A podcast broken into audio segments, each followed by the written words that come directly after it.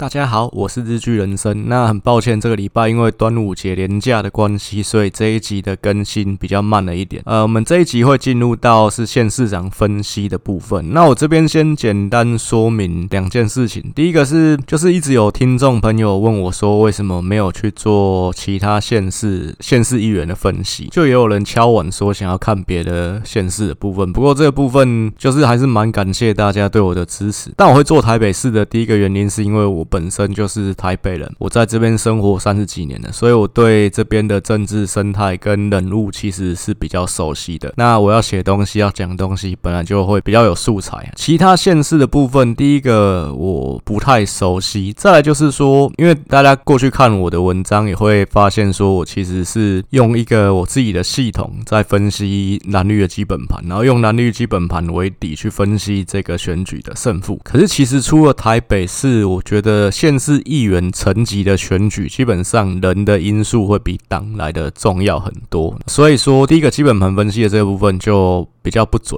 那再就是说，人的部分其实我也不熟悉嘛，能够讲的素材也有限。那再，当然时间也是一个因素嘛，因为大家也知道我其实不是专职在录这个东西。其实时间有限，基本上就是八十二十法则。本来县市长选举的部分就是比较多人会有兴趣的，加上我自己也比较有兴趣，所以说当然后续来讲的话，时间就是会着重在县市长选举的部分。那也有人是说，那能不能县市长选举的分析再去带说各个县市？是议员席次的一个预估，但我觉得这部分还是那句话，除了台北市县市议员层级的选举，其实看基本盘不准。我举一个很简单的例子，像桃园市议员好了，其实在过去桃园可能民进党要选个四十趴以上的选票也不是什么大问题。那但是民进党在过去很长期，尤其是桃园还没升格直辖市以前，民进党的议员席次是十只手指头数得出来。这部分我觉得还是回到比较利益法则，就是。县市长的选举比较多人关心，那我自己也比较有兴趣去研究，再加上我其实也研究了蛮多届的，所以后续尤其选举最后半年的时间，我就是会着重在最后一轮的县市长选举的部分。再来一件事情是县市长最后一轮的一个分析，我不会按照过去的旧有习惯，因为我之前前面两轮都是先六都在地方县市，然后先北到南，但是因为最后一轮基本上我会。希望是蓝绿双方候选人都就定位的情况下，我去做这个最后的分析才有意义。所以说这个部分我会等到这个县市蓝绿双方人选都就定位的话，我才会去进行文章的写作。所以变成这个部分就不会按照从北到南的顺序。所以第一篇我会进行的是台中市的部分，那接下来下一篇会进入到台南市的部分。再来还是先工商一下我县市长选举分析的这个部分的文。文章在方格子这边也已经有开订阅的一个方案。之前台北市议员的部分我是定两百块，县市分析的部分因为篇数比较多一点，我就是定在三百块。这个部分如果大家愿意支持我的部落格，愿意支持我的 Podcast，那这部分就是还是希望大家可以去做这个订阅。好，那我们就开始今天这个台中市长的一个分析啊。其实之前是说这一集应该是番外篇的，不过我觉得。连续两期番外篇好像不是很好，所以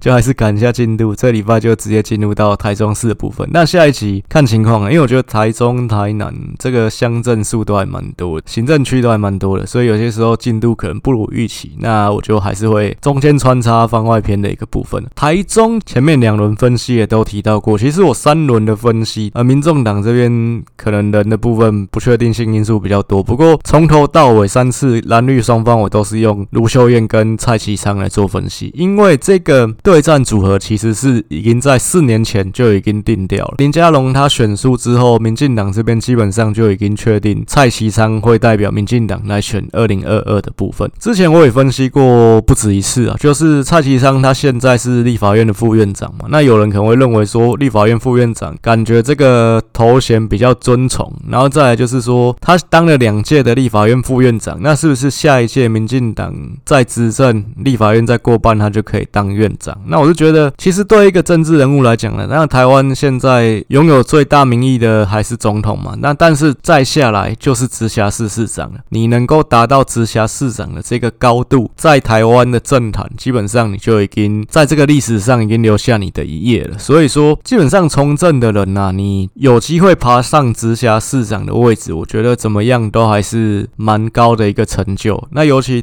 蔡其昌，他又是土生土长的台中人，他读到大学都还是读东海嘛，他一直都是在台中这里的。但他有没有机会再更高？我觉得现在讲也很难说，因为就跟二十年前没人想到蔡英文会变成总统这一样的道理。你像我看政治看了快三十年吧，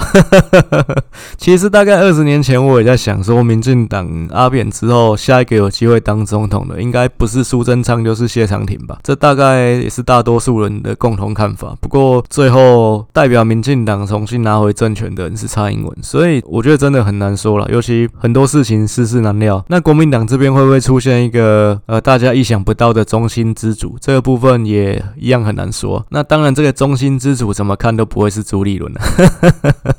所以其实这个蔡其昌基本上准备这一战也准备很久了。那包括他其实在这四年当中，他也接下了中华职棒会长的位置。那其实我上一集番外篇也花了半集的时间在讲跟棒球有关的东西。蔡其昌接这个中华职棒会长，我觉得是很聪明的一步了，因为他是去年一月接这个位置的嘛，是从吴志扬的手上接下这个位置。以现在疫情的情况来讲，你基本上现任者他是占到很大的一个优势。那你是挑战者，你很难搏到版面，尤其在疫情之下。再就是说，你要怎么样去攻击执政者，感觉又都不太对，就是感觉很容易会打到自己。所以说，你去占这个体育方面的一个职缺，就可以增加你的曝光度，也可以刷你的好感度。所以其实我觉得他接这个位置是非常聪明的一步了。那无巧不巧，今年中华职棒的明星赛，明星赛大概都是在七月多举办，今年刚好又到了台中举办，这其实真的是无巧不巧啊。那所以。可想而知，过去来讲啊，可能像比较重要的比赛，总冠军赛、呃，明星赛，其实基本上在地的县市长都会去开球嘛。这个部分，卢秀燕应该是十之八九一定会出席的。所以，那中华职棒会长当然一定也会出席。所以，这两个人应该会在七月的这场盛会上面短兵相接啊，这也是很有趣的一个画面。就跟之前可能吴志扬跟那个郑文灿会在桃园因为棒球的场合同台一样的状况。那卢秀燕的部分，我还是特别讲一下。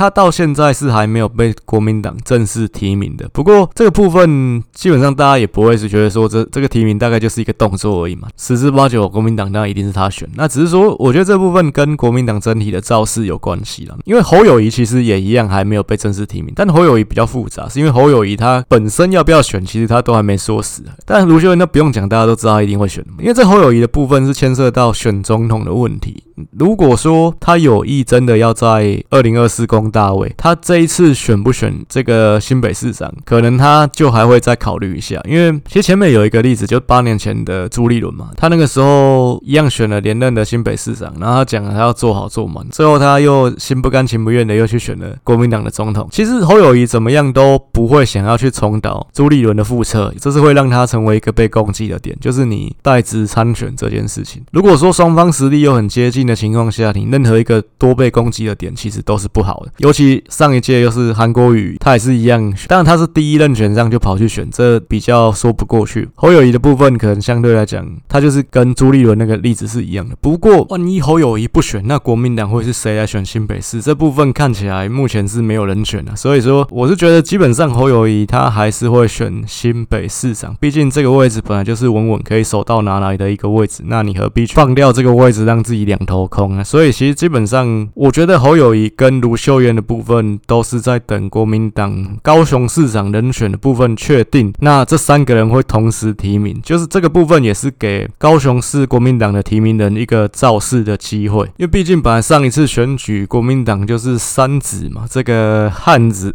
燕子跟秃子，哈哈哈哈，哦，这个秃子已经消失了，跟着月亮走了。干中秋节都还没到，讲到韩国瑜就不自觉的高兴起来。那民众党的这个部分，我在这一次的分析里面，民众党的篇幅会占的比较少一点。毕竟我觉得蔡炳坤他选或不选，其实已经无关痛痒了。基本上我这是进行第三轮的分析嘛，第一轮、第二轮、第三轮，大概就是前年、去年、今年，大概这部分一年会跑一轮。其实第一轮的时候，我是认为，因为那个时候新闻都是讲民众党可能会派高虹安选台中市，本来因为那时候民众党五个立委嘛，高虹安负责就是经营台中的部分，而且我认为六都里面，既然民众党台北市一定要派人，一定不可能只派台北市，还是要至少要有一个人可以跟台北市长的人选黄珊珊是可以互相回应的。南部的话，其实民众党本来就没什么票嘛，所以南二都就不用想。那新北市的部分，柯文哲又希望跟侯友宜保持一定良性的互动关系，所以新北市他也不可能去派人跟他抢。左看右看，最可能的应该是台中，而且台中可以带来的那个声量也会比较高一点。但是因为蔡炳坤其实在过去的，尤其这一年，基本上他是已经隐形的一个状态，他是完全没有声量的。那当然，我看之前的新闻，其实你要查蔡炳坤的新闻，大概最近的一笔已经要追溯到三月，其实也蛮久了。那从三月的新闻看起来，蔡炳坤本人还是有想要选的。不过，但是问题是柯文哲让不让他选嘛？柯文哲让不让他选，就是关系到蔡炳坤选对民众党到底有利还是有弊的问题。可是以现在的情况看起来，民众党在台中这边要选议员，他最大的那只母鸡还是柯文哲，所以蔡炳坤选或不选已经无关痛痒了。他对于拉台议员的选情是没有帮助的。就是简单用柯文哲的话来讲，这个已经没有用了。多一个人来选，基本上就是要多花资源。民众党基本上还是一个新兴的政党，当然他是打空战为主的，不过他资源有限。基本上我是觉得他现在没有办法同时支撑黄珊珊，也同时支撑蔡炳坤。所以从过去大概半年多的时间，你可以看得出来，柯文哲其实已经放弃蔡炳坤这个点了。他的火力是全部集中在黄珊珊的身上。那再来还是回到蔡炳坤选对拉台民众党台中中台湾的选情，其实没有什么帮助。毕竟本来蔡炳坤自己就没办法自带声量，他其实就是一个老师出身的人嘛，就比较 boring 一点。你看他的脸书就知道，就真的蛮 boring，在教育界待待太久。那所以我觉得民众党这一次的策略基本上应该会着重在台北、桃园、新竹、北台湾的区域。本来民众党本来就是在新竹以北比较拿得到票嘛。其实你从上一次不分区立委的政党票，其实也可以看得出来。而且基本上台中以南地方派系的一个态度也至关重要。那民民众党在这一块其实本来就是比较弱的嘛。我觉得民众党现在的策略会着重在就是攻新竹以北的县市。其实桃园这边他们已经提名赖香林了嘛。那新竹也蛮有可能会提高红安的。大概民众党整体的布局跟提名会是这个样子，其他可能就不会提名。好，那接下来我们进行基本盘分析的一个部分。那如果说你有订阅我的方格子的话，你可以去看我这边都有整理图表。基本上台中市的基本盘，其实我前面两次分析也都有提到过。国民党这边的基本盘用韩国瑜的得票乘以九十五趴，民进党这边是用蔡英文的得票乘以六十趴得出来的一个基本盘。国民党这边的基本盘大概是六十一万票左右，民进党的基本盘大概是五十八万票左右。那双方大概只有三万票左右的一个差距了。那中间选票的部分，我这边特别讲一下，因为我在之前前一轮去年的分析，呃，我是用七十趴的投票率去预估，现在这一次我是用六十八趴的投票率去预估，因为我认为主要还是疫情的关系，这一次的投票率应该会比上一次来得低，所以我大概各县市我就是先用六十八趴去预估，大概这次的投票率会介于六十五趴到七十趴之间呢。那这个投票率的高低跟基本盘其实不会有关系，那会跟中间选票的部分有关系，因为我认为其实所谓的基本盘的定义就是你死都会出来投国民党，死都会出来投民进党，就是跟投票率的高低没有关系。那投票率高低会牵涉到的就是中间选票的部分。那所以如果是用六十八趴投票率去计算的话，中间选票的部分大概是接近三十四万左右。那台中整体的一个比例，蓝绿跟中间的一个比例大概就是四比四比二，所以其实蓝绿之间是五五坡，就是双方的实力非常的接近。因为本来以历届的选举来说，台中彰化其实就是台湾的摇摆州，政党轮替比较频繁的地方。那也是每一次总统选举双方兵家必争之地嘛。这很像中国那种长江以北、那淮河以南的那块区域，就是每次当中国陷入这个南北分治的状态的时候，这块区域其实就是非常战乱频传的地方。那这边的百姓当然就很苦嘛。那 但中部这边就会民风剽悍，可能出门都会带枪，当然跟这没关系啊。那其实回顾过去三届的选举，其实基本上，呃，我这个方格子这边也有把表格列出来，就是我是抓过去三届的选举，双方在各个行政区的一个得票状况，那看每一个行政区大概是谁占到优势，然后另外我会去对比的一个，我一直把它作为是标杆的一次选举，就是二零零四的总统大选。那虽然这个时间已经很久，其实快二十年了，不过我觉得那次的选举还是很有参考的价值，因为那是台湾第一次蓝绿双方一对一正面对决的一次选举，而且其其实也是族群或者是说各方面的动员达到最紧绷的一个状态，所以其实那次选举是可以去参考说一个行政区、一个乡镇它是偏蓝还是偏绿，一个非常指标性的选举。那其实从这张表可以看得出来，二零一零那次苏家全对胡志强的选举，这个基本盘的轮廓会比较贴近，就是二零零四那次总统大选的样子，那就是双方基本盘也是跟到最大的一个情况。那次胡志强也是小胜三万票嘛，其实蓝绿双方基本盘大概差距就是三万票。那一四跟一八两次选举就是真的是十年河东十年河西啊。二零一四的时候林佳龙赢了二十万票，二零一八的时候他输了二十万票，真的红尘来去一场梦。我是觉得这部分真的看了对林佳龙也是觉得有点不胜唏嘘，就是你看二零一四的时候他风风光光的当选，万人簇拥，感觉真的意气风发，熬了十年终于当上台中市长。那四年之后又是以一个比较不光彩的样子下台，真的是民意如流水。那台中是有二十九个乡镇，不，二十九个行政区了，因为现在都升格嘛，其中八个行政区是原本属于台中市的，二十一个行政区是属于原本台中县的。台中升格已经超过十年了，今年已经十二年了，一直以来一直有人去倡议说，像新北市啊、台中、台南、高雄这个行政区应该要重新去调整，因为毕竟这个人口数真的是跟疆域的范围差太多。而且其实你本来原本的编制是县的一个状态，你升级到市，基本上可能有一些比较人口少的地方还是要有一些整并，不然的话，你像整个台中市人口最多的北屯区人口大概就二十几万，那人口最少的和平乡和平区。但它是一个原住民区啊，就人口大概只有一万而已。但其实这个原住民区可能也特别另外再讲一下，因为台湾有一些地方是有这个原住民乡的，就像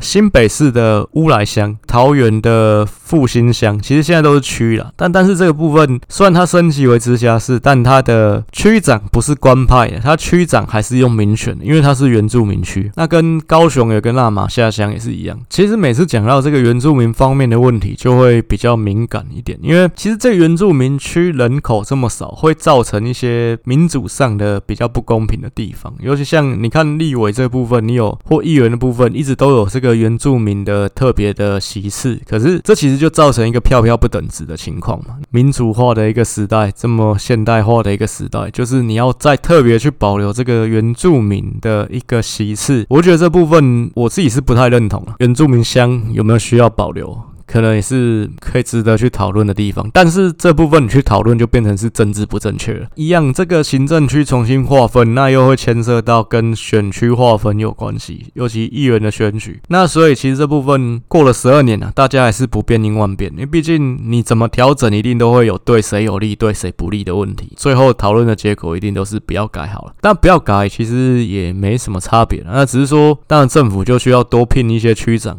公务人员要多请一些。如果有一些整并的话，或许这个资源可以做更有效率的运用。台北市跟台中市人口其实差不多，可是台北市的行政区是十二个，那台中的行政区是二十九个，这超过两倍。怎么看？我是觉得都有整并的需要。那尤其是原有台中县的一个部分，这二十九个行政区里面，国民党比较占优势的，大概就是原本属于市区的屯区，也就是像可能西屯啊、北屯啊，跟原本的北区这边是国民党比较占优势，这边都是浅蓝的区域，就是国民党赢民进党至少五趴以上的区域。另外还有就是比较偏三线的区域，那刚刚提到的这个和平区本来就原住民区，这当然是深蓝的，不用讲。那另外还有像东势、像石冈，这是比较三线的区域，这其实也比较靠内地啊，就是比较里面的这部分，这边当然也是比较深蓝，就是比较偏三线的地方，比较偏深山的蓝的都会比较占优势啊。那还像新社区也是算浅蓝的，东势、石冈、新社的这都是比较三线的，原本台中县的乡镇。不过新社虽然是以基本盘来看它是浅蓝的，但是二零零四跟二零一零的选举，陈水扁跟苏家全他们是在新社区取得领先的。那民进党比较优势的区域就是在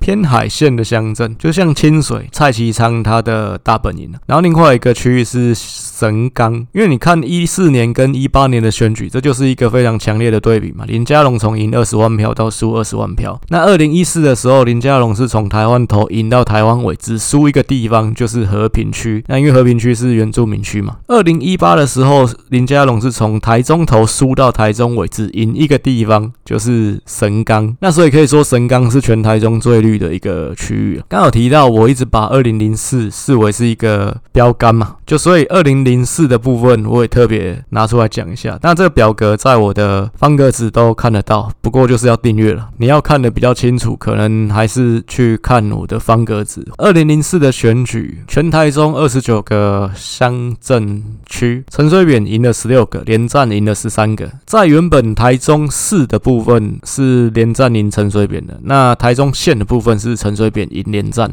其实二零一零的那次选举也是一样的一个结果，就苏家权在原本县区区的部分是领先胡志强的，连战赢的区域就是原本台中市。其实原本台中市是八个区嘛，那连战赢其中六个，就台中市原本旧的市区还是比较蓝一点。屯区嘛，西屯、南屯、北屯。其实台中的行政区就是在打麻将，西屯、南屯、北屯三个屯，但是没有东屯。因为再往东就已经到台中县的部部分，再就是东西南北中，这就打麻将。北区这个是很难，这不用说。那另外南区跟西区是连战赢的。那陈水扁在台中市只有赢中区跟东区而已。其实这个台中的东区也真的是非常特殊，这个我也想要讲一下。因为你全台湾的这个市里面有东区这个行政区的有哪里呢？有新竹、嘉义、台南，还有台中，这四个市都有东。东区这个行政区，可是其实全台湾的东区基本上都是那个市里面最蓝的一个行政区。其实嘉义市只有两个区，东区跟西区，但是西区比较绿一点。台南的话不用说嘛，东区本来就是台南这边唯一大概国民党有机会选到五坡的一个地方。新竹东区、北区、香山区其实也是东区最蓝，因为东区就是军工教嘛，就是在清大这边就是东区嘛，干清大还是蛮蓝的，只有人社院比较绿一点而已。不过经济系也是很难的，只有这个台中的东区是绿的，所以这真的是蛮特殊的一个点。在台中县的一个部分，连战赢的是就是一样还是山区，但你可以用山海来分啊。偏海线就是陈水扁赢比较多了，那三线当然就是连战赢的比较多。连战赢的是东势、石冈、和平嘛，这三个都是三线的区域。然后大雅跟太平、大肚还有外埔，这是比较偏海线的。陈水扁赢的就是海线，大部分乡镇都赢了。大甲、清水、梧栖，然后大安、沙鹿、乌日、龙井、雾峰、后里、神冈、潭子、大里、丰原跟新社。其实三线这边周边的乡镇都是偏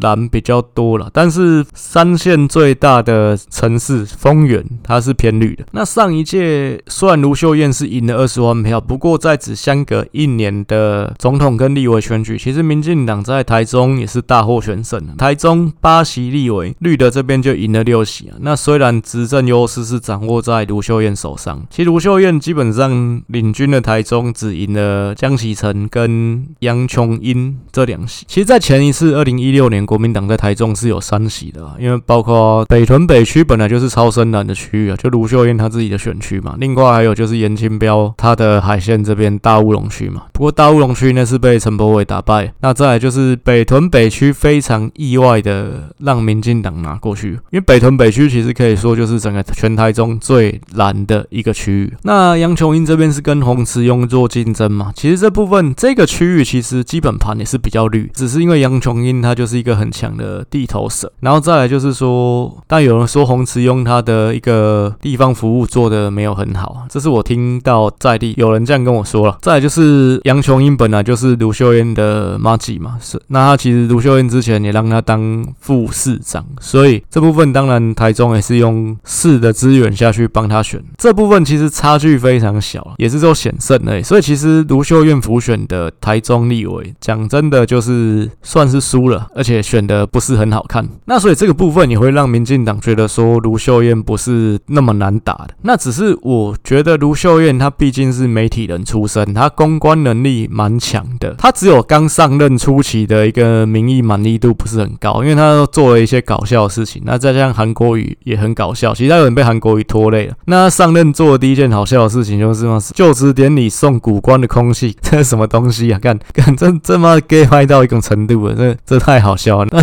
这这这怎么想都觉得蛮无言的一个礼物。那你送我空空气是怎样？在恶搞我吗？这不知道是哪个幕僚想出来的点子。但是他后期其实蛮稳扎稳打的。我觉得他强的地方是在他就是媒体人出身，所以他公关能力很强。他把自己塑造成的一个形象是妈妈市长的一个形象，再加上他主打的议题是空污的议题。你妈妈关心你的肺，干这是很自然的事情啊。这个点其实打得非常好。其实我觉得他就是想要用空空气这件事情打他四年，打一整个任期，选到他连任，那还想继续拿空屋出来打。只是现在看起来这部分没什么意义，因为毕竟其实有更重要的事情。那不管怎么说，他是现任嘛，所以说他其实是可以采取这种稳扎稳打的态度，持盈保泰。那只是说，你就在他第一年民调不好，但是二三年其实他有拉回来的一个情况下，但最后一年发生了一件事情，国民党自己去把陈柏惟拉下来。那原本第一阶段看起来是大获全胜，因为真的把陈柏惟拉下来，后面就是要再把严宽恒再推上去。只是这件事情失败了，功亏一篑。这个部分造成的一个结果就是，你让卢秀燕、江启臣、严宽恒这三个人的铁三角出现了一个缺角。其实这三个人本来在上一届选举，你就看到他们三个人基本上在公开场合都是合体的哦，三个人走在一起，造势场合也是这个严宽恒、江启臣是卢秀燕的左右护法，因为毕竟本来严宽恒代表的就是台中的黑派，江启臣代表的是台台中的红派。其实这两个派系本来在台中就是共治，是轮治，就是两大派系都力挺卢秀燕。这部分当然卢秀燕的是温哒哒，嗯，但是这个部分这个缺角已经出现了嘛，再加上江启臣他从国民党主席的这个位置上面，不能说是被拉下来，但是其实我一直觉得他被白嫖啊，就是在国民党最艰难的时候，你站出来当党主席，你要去筹钱去搞一些脏活，去干那些脏活，结果最后诶，感觉国民党气势回来了，那又 вот 加上疫情的关系，好像有一些机会，结果干你朱立伦你要回来。滚又要 party 又要整个抢走，当然了，政治人物一般来讲，除非你是弄很 local 的，不然不会搞得太难看，表面上都会相敬如宾。但我觉得江启臣他心里都不独烂吗？我觉得他心里一定独烂的。所以这部分我觉得是造成台中这边蛮值得观察的一个点。这一次，尤其有新闻说这个严宽恒他们感觉自己被当弃子，后面被民进党这样子一直打，那国民党好像没有去帮他，所以红派黑派会不会全力在？力挺卢秀燕，这就很蛮值得观察。因为上一届来讲的话，是地方派系都很堵烂林佳龙，他们全力要把林佳龙拉下来。可是这一次，其实蔡其昌他跟红派他是有一些渊源的，所以这个部分到底地方派系怎么去站队，这就蛮值得去观察，而且是蛮关键的一个点。那因为地方派系其实都是靠势啊，就是这一次你看谁比较占优势。如果说国民党比较占优势，那就会很积极的表态，我们就是团结力挺。那可可是如果说民进党比较占优势，可能地方派系就会比较躲起来，就是销声匿迹，就是可能保持比较开放的态度，就是说跟下面庄脚说那个我们这次都可以这样子。所以这一次的选举，你公民党在地方的调啊卡，你刚扣一掉，这个部分就是这次选举的一个关键。那我觉得以卢秀燕来讲，当然他是沙场老将，他是很会打选举的一个人，所以我觉得他做的事情，他的策略基本上就是，呃，慈英保泰当然是他的最核心的战略了。但是他要做的一件事情是，他要跟侯友谊产生连结，不是跟朱立伦产生连结，跟朱立伦产生连结没有用，要跟侯友谊产生连结，因为毕竟本来他们就是燕子汉子嘛，其实本来就是绑在一起嘛，所以他们其实这次有些事情也同进退，因为疫情上面很多事同进退。再来就是说，国民党的这一个县市长提名的审查委员，他们两个是同时说我们不干的，因为不然干了变成是这个球员兼裁判。但国民党这我也讲过嘛蛮多次了，现在最旭日东升的太阳是侯友谊，所以基本上卢秀燕就是要去扒着侯友谊，然后再来就是要让这个选情越冷越好，就是尽量让投票率低啊，投票率降到六成五以下是最好，因为你投票率越低，你中间选民出来投的越少，其实你国民党基本盘三万票左右的一个优势就越能够显现出来。那再来就是说，卢秀燕当然她的一个优势还是在原本市区的一个部分啊，这部分分的优势你要掌握住。那县区的部分尽量可以打平，大概就是赢了。但对蔡其昌就是相反嘛，其实蔡其昌优势还是在县区啊，而且他本来就是县区出身的一个立委。我是觉得市区的票其实比县区好估啦，市区蓝绿差距大概就是三万票左右。如果蔡其昌可以选到小输三万票以内，那真的市区的部分就是赢了。县区是变数比较大的，因为他也牵涉到地方派系的一个态度，所以蔡其昌的部分他就是一定要尽力让县区的部分可以赢至少五万票以上，他才有办法赢得这一场选举。那当然，卢秀燕还有一个重点就是他要把这些地方派系扣掉，但是这个部分很多事情不是卢秀燕可以操之在己的。那另外一件事情，其实是大家都不能说的，那包括卢秀燕他自己也不能说，但是国民党任何一个地方县市的候选人一定希望疫情大爆炸，只是他们不能讲。如果疫情一发不可收拾，对国民党绝对是大有利，这是对国民党好的一个发展。那当然，其实所有的事情，这些大部分卢秀燕这边的部分都不是他可以掌控的，他只能问天呐、在关于卢秀燕，我再补充最后一点，就是卢秀燕虽然她是市区出身的立委，她在市区当立委大概有二十年的时间，不过她的夫家，呃，她的公公跟她的先生姓廖嘛，其实是乌日这边的政治世家。其实你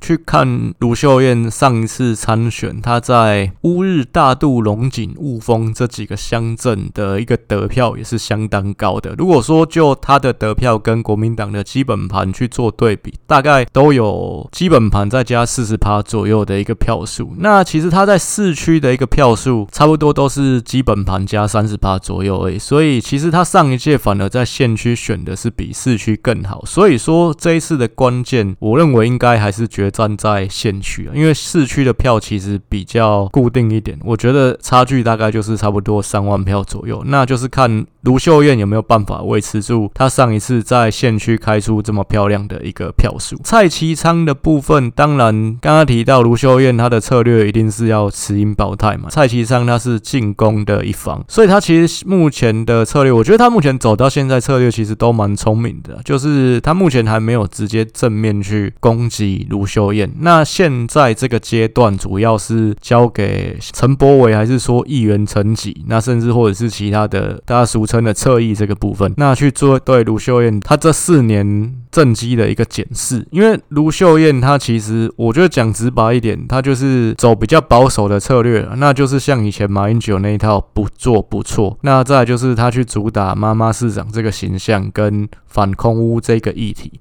但是民进党这边他要去攻的，就是说去比较卢秀燕的四年跟林佳龙的四年，那到底现在是往前走还是往后退？那在蔡其昌可以用中华职棒会长的这个身份去获得一些在体育方面的一个曝光机会，也可以去刷一些好感度。那与卢秀燕不同的是，我觉得蔡其昌他可以掌握主动的部分比较多。那当然疫情这种部分，老实说是看天呐。但是其他的部分，如果他可以在市政方方面的议题去咬住卢秀燕，那去找到一些突破点，然后另外就是去比较这四年跟过去四年，它到底是进步还是退步。目前民进党看起来在主打的一个点是人口负成长这件事情嘛，这是其中的一个突破口嘛。其实这也是国民党过去在高雄玩的一个老招嘛，就是说人民用脚投票。我认为只要对民进党来说，其实不只是台中，整个台湾，如果说以这波的疫情在入秋之后可以进入到一个收敛的状态，对民进党来说，当然就是有利的一个方向。再来就是说，以目前蔡其昌大概就是要逐步去加温这个选情，因为卢秀燕是要让他选情冷嘛，所以现在这个阶段，五月、六月，甚至到七月，就是市议员跟陈柏惟。其实陈柏惟对民进党现在在台中的选举来说是一个活起啊，因为陈柏惟在之前我去探讨他的下一步的时候，我有讲过，我觉得他要回去高雄，我就感觉是你被罢免了，你就回去高雄，那对台中的选民怎么交代？但是他在台中的根基又不够。深啊，所以这一次的选举对陈柏惟来讲也是一个转机，一个机会。其实他把握住，讲真的最直白的，如果说蔡其昌选上市长，陈柏伟有没有机会去补他这个立委的位置？我认为是有的，因为你去看蔡其昌大清水这个选区的市议员啊，最资深的应该是杨典忠，可是杨典忠现在已经六十几岁了，他民国四十九年次的，所以说他现在要去当立委，我觉得也太老了。其他的就是这个选区民进党的议员就老的老，小的小了。资历有的刚当上不是很深，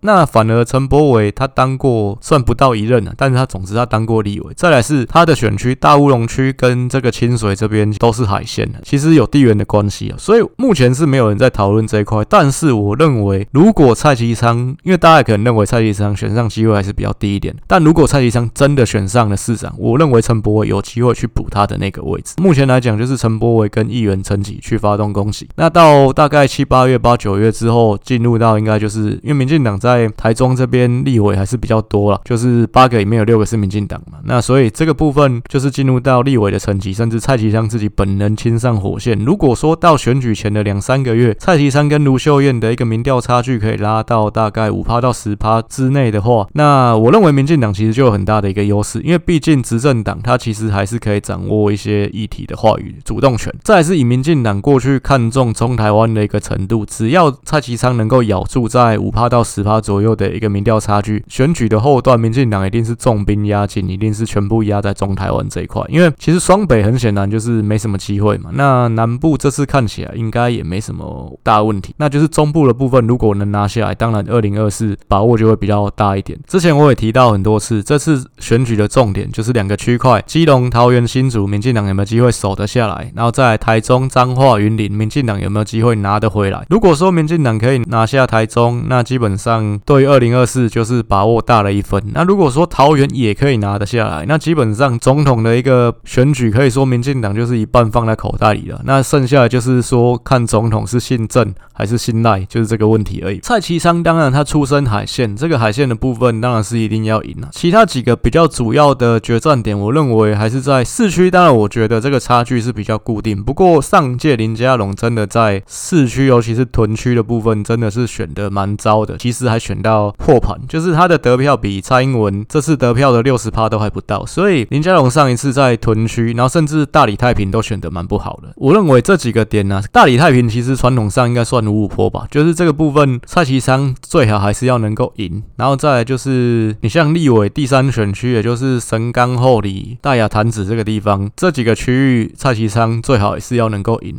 而且要赢多一点。那市区我觉得维持。如果说输个三万票，我认为都还是可以追赶的一个差距，那就是靠县区这边至少要赢个五万票，蔡其昌这次的选举才会有机会。当然，你现在看起来，卢秀燕当然还是保持他现任者的一个优势。如果说明天投票，我相信卢秀燕应该十之七八可以连任。但是选举还有半年，那还有很多的变数。其实我都没有在讲民众党的部分，蔡炳坤会不会投入？但我觉得这部分比较无关痛痒，因为蔡炳坤投入对谁影响比较比较大？看起来当然应该是对卢秀燕比较大，因为现在民众党你要说他可以抢蓝的票比较多，还是抢绿的票比较多，应该就是抢蓝的票比较多啦。但是其实我认为蔡炳坤真的选他也拿不了多少票，觉得他对于整个大局来讲不会有太决定性的影响。你说就算他拿个五到十万票好了，如果说你把这五到十万票都当做是蓝的票，那可能真的会有影响。但是不要忘了还有中间选票啊，民众党参选，其实他多数的票还是在中间选票这一块。呃，以蔡炳坤来讲的话，上次民众党在台中这边拿的大概是十三趴左右的一个票数，我觉得他选可能拿不到十三趴，可能是十趴以内。所以这个部分，如果说你大部分又是中间选票，其实。没有一定是对谁会比较有影响，所以我觉得蔡炳坤的部分其实比较无关痛痒。那再就是说，讲半天都没分析第三势力，可能也不是很好，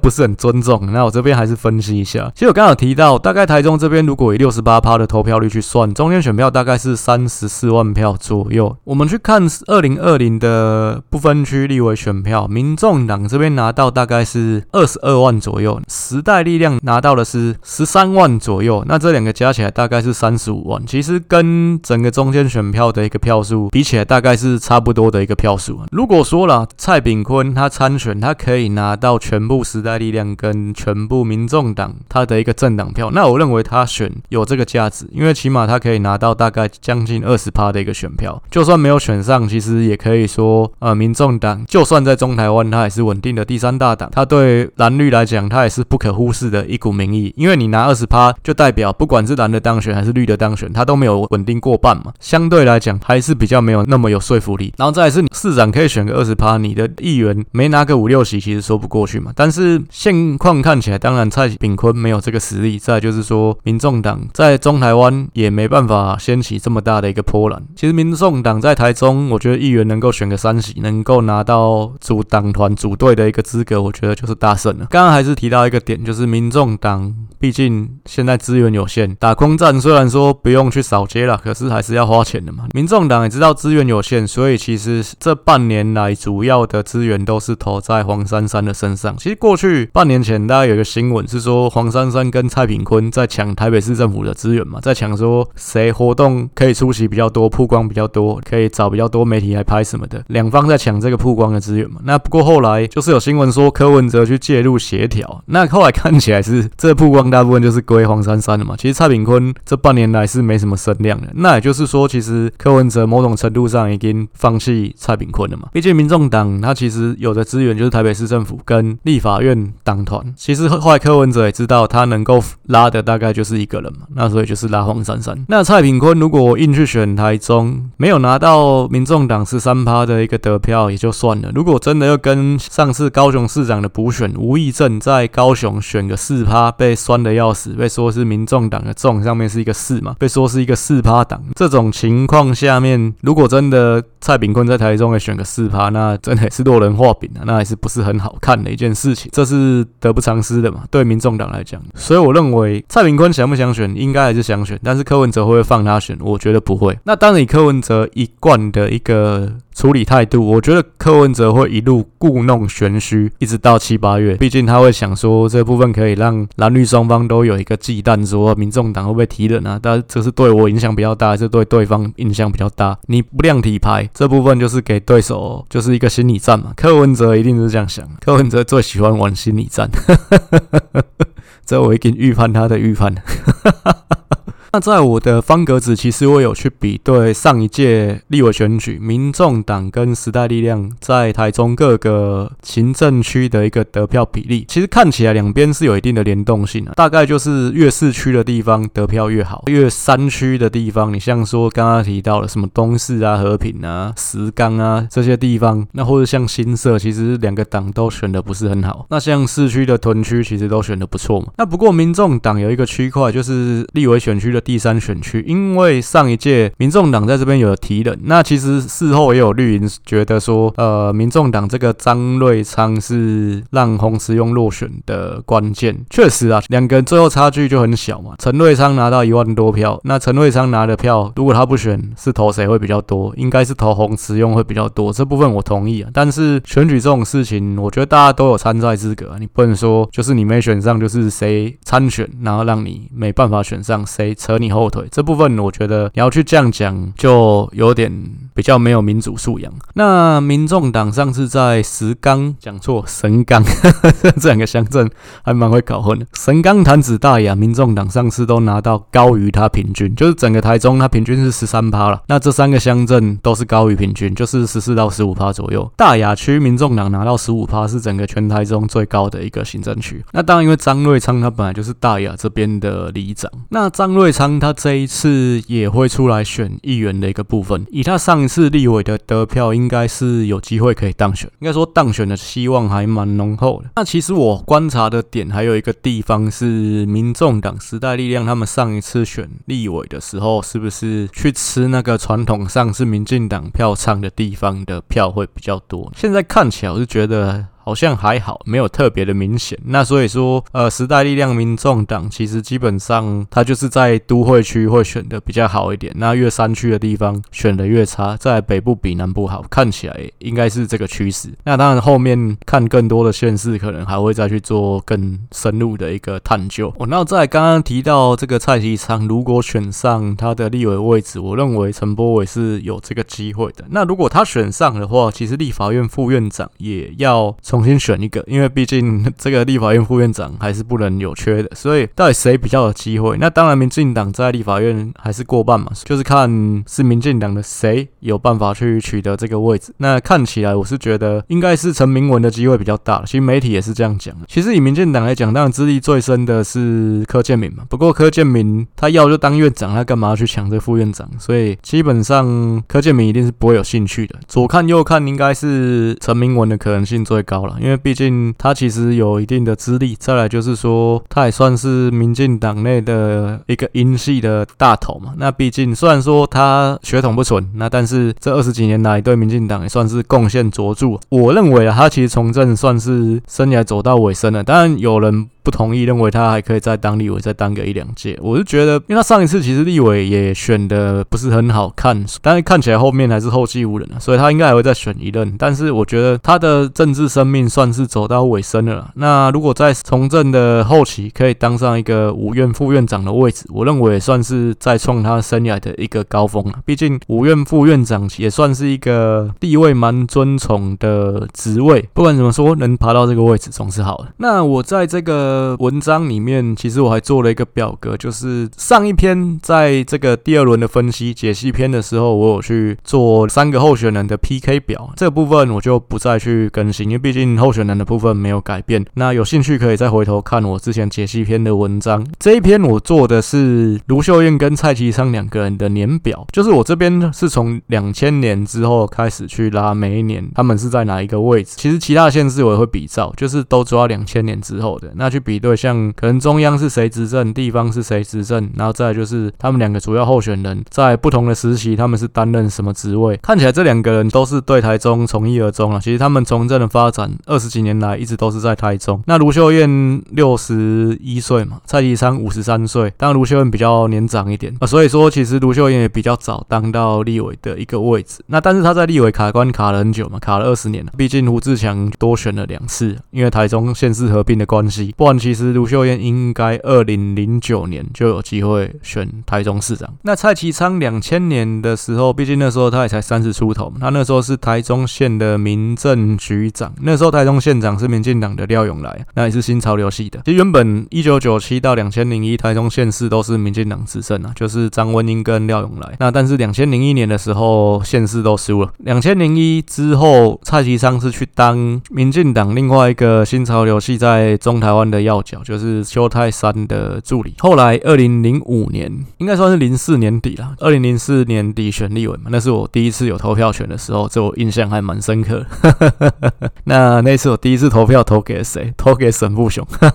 干自以为自己是清流。不过他这个立委只当了一届，那个时候其实立委一任只有三年而已。当了三年立委之后，因为立法院改成单一席次两票制嘛，那那次二零零八的选举，民进党输个痛口。那蔡其昌那时候一样也是选台中县一选区的立委，不过输给了刘全忠，他应该是刘松凡的亲戚，台中红派的一个大佬级的人物刘松凡。那选输之后，因为他那时候也还年轻啊，其实他不到四十岁就当上立委，算是少年得志嘛。不过只当了一任，马上就遭到落选的挫折。后面他就是担任说民进党发言人之类的党职啊，他其实大概存钱了四年左右的一个时间。那民进党毕竟也走过蛮低谷的一一段时期，但蔡其昌很快在二零一二就又重新选上立委，那一路连任到现在。那我是认为蔡其昌其实他也是打过硬仗的人，因为中部的这些选区，其实你都不能说民进党在哪个地方是真的有占到优势。其实大多数的区域都是五五破，不是说像南部可能风向回到民进党这边，其实民进党就是稳赢的。你像说中部这边，其实民进党从第一次二零零八选立委是台中中部是一席都没有拿到的情况下，一路到现在八个立委有六个是民进党，每一个区域其实打下来都不容易了。以蔡其昌来讲，虽然他现在五十三岁，以政治人物的年纪来讲，还算是春秋鼎盛的一个年纪，就是说正值盛年，但是他不能说我这次跟卢秀燕选举，我当做是一个暖身，就是我的目标是放眼卢秀燕下来之后，二零二六年的选举，他不能这样子，因为这一场毕竟本来对民进党对他来讲都是至关重要的选举，当然就是一次要拿下来。再来就是说，你如果这次没拿下来，下一次第一个那次的风向对民进党是不是有利，其实很难说。再来就是说，长江后浪推前浪啊，你不知道你民进党后面后进会不会有人突然请起来，甚至国民党对手那边会不会有后辈突然请起来，这很难讲啊，不能保证你下一次你还是能够代表民进党出来选。那尤其像这一次，其实何心存也有很明显的去做表态，就是他也想要争这个位置的情况下，那下一次其实你光党内就要经过一番厮杀了。那再来国民党那边是不是有更强的对手，其实也很难说了。所以我认为有机会这次要拿就要拿下来，而且这次拿下来，毕竟对民进党来讲也是大功一件，就是你中部拿下来了，其实总统选举可以说气势上就赢了一截。那再来你也是占据比较有利的位置，毕竟你掌握地方的执政优势，其实对总统选举，甚至对呃立委选举来讲都是有优势的。那年底的这一仗，民进党这边当然郑文灿要负责的是桃竹苗，甚至是整个北台湾一带，包括到基隆的部分，这可能都是郑文灿要督军的。毕竟他就是北台湾这边最大的诸侯嘛。南部的话，毕竟本来民进党就自己躺着赢了，所以这应该不用人去督军。我认为中台湾的部分是有可能让赖清德去进驻去督军的。那尤其像去今年年初的中二选区的补选，其实赖清德就进去跟林静怡扫街扫了蛮多次。我是觉得中台湾这边有可能会让赖清德去负责督军。如果中台湾这边选的好，那当然赖清德要进占大位就比较有利一点。这部分我觉得会让两个巨头他们去各自做良性的一个竞争啊。那本来大概去年年中的时候，我在写这个第二循环的分析，其实那个时候风向都还是对民进党蛮不利的。那不过年底公投，今年初中二选区补选跟这个林昌佐的罢免案，民进党算是扳回了一城。这个气势方面也有一些逆转。那尤其朱立伦的一些表现，那朱立伦现在跑去美国面试了，这部分当然也可以直接看得出来，他其实就是想要选二零二四嘛，不然你去美国面试干嘛？你是单纯去看侨胞的吗？这部分用懒趴想就知道。不过我还是认为国民党这边旭日东升的太阳，天命已经不在你朱立伦这边了。如果真的是朱立伦出来选，那恭喜民进党，基本上赢的可能性大增啊。那朱立伦在国民党这边的威信一直没有办法建立，光一个罗志强就搞不定。再来，最近其实有一件事情，国民党发布了说在苗栗这边要提名徐志荣，但是徐志荣说没有没有，我没有意愿要参选。这部分其实也有点不是很好看。其实原本维基百科已经把苗栗这边国民党提名人已经放上去是徐志龙，但是后来又把它拿掉。那其实这尤其桃园跟苗栗的这两个县市，就可以看得出来，国民党其实还是一个从上到下去领导的一个政党。我觉得比较像是一个寡头政治啊，就是中央我们这边决定好，我们再去发布这个新闻。那甚至还没有在跟地方沟通的情况下，就先发布，然后再说我们去会去沟通。我觉得走到今天，但以过去的国民党来讲，这是不意外的事情。不过现在的国民党还是这样做，其实倒让我有点意外，因为我觉得以现在的一个民主政治来讲，除非你是像柯文哲这种一人政党，这个党是靠一个人的光环去成立的，不然我觉得以民进党、国民党来讲，怎么样都不应该还有这样的一个思维跟这样的一个做事的模式。那现在看起来，国民党朱立伦也是认为我去跟美国面试比较重要，那不太想理你们这些地方的人士这样子，觉得八十二十法则嘛，我时间要用在对我选总统更有效益的事情上面。那甚至这一切的提名的一个策略也是在于对我选总统，对我的形象有没有正面的一个思考。那苗栗这边操作，其实我觉得也蛮粗糙的，在一两个礼拜之前，先有那个中东兵，就是苗栗这边的议长。比较负面的新闻，就是说他以前笑脸的西尊跟人家拿刀起冲突之类的，突然出现这种新闻。但这讲真的，我觉得这些事情在地方一定是大家都知道，只是我们不是苗栗人的人看到会吓一跳。哇，干议长之前曾经提刀克朗修普呢，干可是可是这种事情。你说台湾地方的议长，因为感觉还好，有议长过高屏溪杀人无罪都有了，这这个我觉得倒真的也还好了。但突然出现这种新闻，然后再就是说国民党想要提名徐志荣，这我觉得操作上有点粗糙啊，就是感觉是先把你抹臭，然后再说没有要提名你这样，看得出来国民党做事还是一个老国民党的一个样子。我觉得这一切当民进党看在眼里，一定是在偷笑。那当然还是回到民进党这边，看起来提名的进度还是有些缓慢啊。因为上一波四月底提名完蔡其昌啊、刘建国、徐定增跟周春米之后，就没有。新一波的提名了，那甚至像桃园民进党这边也是说到六月底才会确定，还真的有点慢。那桃园都六月底，台北市要到什么时候？可能真的七月才会确定呢？那可是我们十一月底就要选举啊。那我记得上一篇的初探篇我有提到，民进党越晚提名，这个台北市最后变成是陈建仁的可能性，我认为越高。毕竟你越晚提名，就代表你这个人出来一定是要轰动武林、惊动万教，就是要让整个政坛起一个很大的波。那这个提名才会对整体的声势有拉抬的效果。那如果你到七月才提名，然后提的是陈时中，是一个大家预料中的人选，那我认为这个气势的营造就没有办法带起来。那台中这边整体的一个估票，其实我对蔡其昌的选情还算是乐观的，因为我认为现阶段他只要逐步去缩小民调上的差距，那只要在选前大概两三个月，你能够咬在五到十趴之内，民进党一定是重兵会压在台。台中，那一定是议题操作什么的，全部都会在台中这边去做发酵。只要疫情在入秋之后是呈现收敛的一个状态，选情的走势会偏向是有利民进党的一方。蔡其昌虽然年轻啊，但我认为他是在政坛上也是沙场老将。当然，他第一次打这个大规模的选举，不过那是他第一次坐轿嘛，抬轿也抬了两次嘛。其实他布局经营也都蛮长的一段时间。那基本盘虽然双方大概是三万票左右的一个差距了，不过我认为整体台中的。呃，中间选票大概是会呈现六四开的发展趋势，蔡其昌大概可以拿到六成的中间选票，那这样子估票算下来，大概蔡其昌可以拿到七十八万票左右，那卢秀燕大概是七十五万票左右，其实蔡其昌应该有机会赢个三五万票左右，整体的一个比例大概是五十一比四十九，其实这个差距还是蛮微小的。目前当然距离选举还有半年左右的一个时间，其实很多事情瞬息万变，那这部分就是我到选前大概十天到一个月左右这一段时间，我会去做一个整体的总整理跟估票，包括台北市议员的部分，包括各县市长的一个部分。所以目前这是我对台中现阶段做的一个预估，大概蔡其昌有机会赢个三到五万票左右。下一个礼拜的部分看情况，看我台南的文章有没有办法写完，那有可能还是进行番外篇，也有可能会进入到台南市的的一个。分析，因为我前面也提到过，我目前的分析不会按照从北到南的一个顺序，我会按照就是看哪一个区域、哪一个县市，两方人选都做定位，我就会。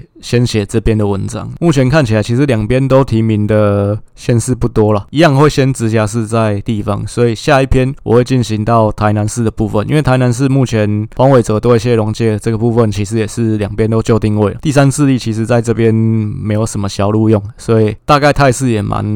清楚的。以上就是这一集的节目，那最后还是再工商一次，就是如果你愿意支持我写的文章，愿意支持我的 podcast，希望你可以来我的方格子去做订阅的这个动作。县市长选举的专题就总共会写二十篇，金马不会写，因为金马真的第一次写完初探篇，发现那个收看率好像没有很高，所以而且这部分先不写。而且其实我对金马老实说了解也比较少一点啊，可能真的能写的料也不多。所以就是金马之外的二十个县市，定价是收三百块。那一样有什么想要回馈的地方，或者是想要跟我合作的地方，都非常欢迎透过我的粉砖日剧人生选举研究所私讯来跟我联系。啊，这个礼拜我录音的时候，端午节已经过了，不然上个礼拜忘了跟大家说一声端午节快乐。现在讲是没什么用，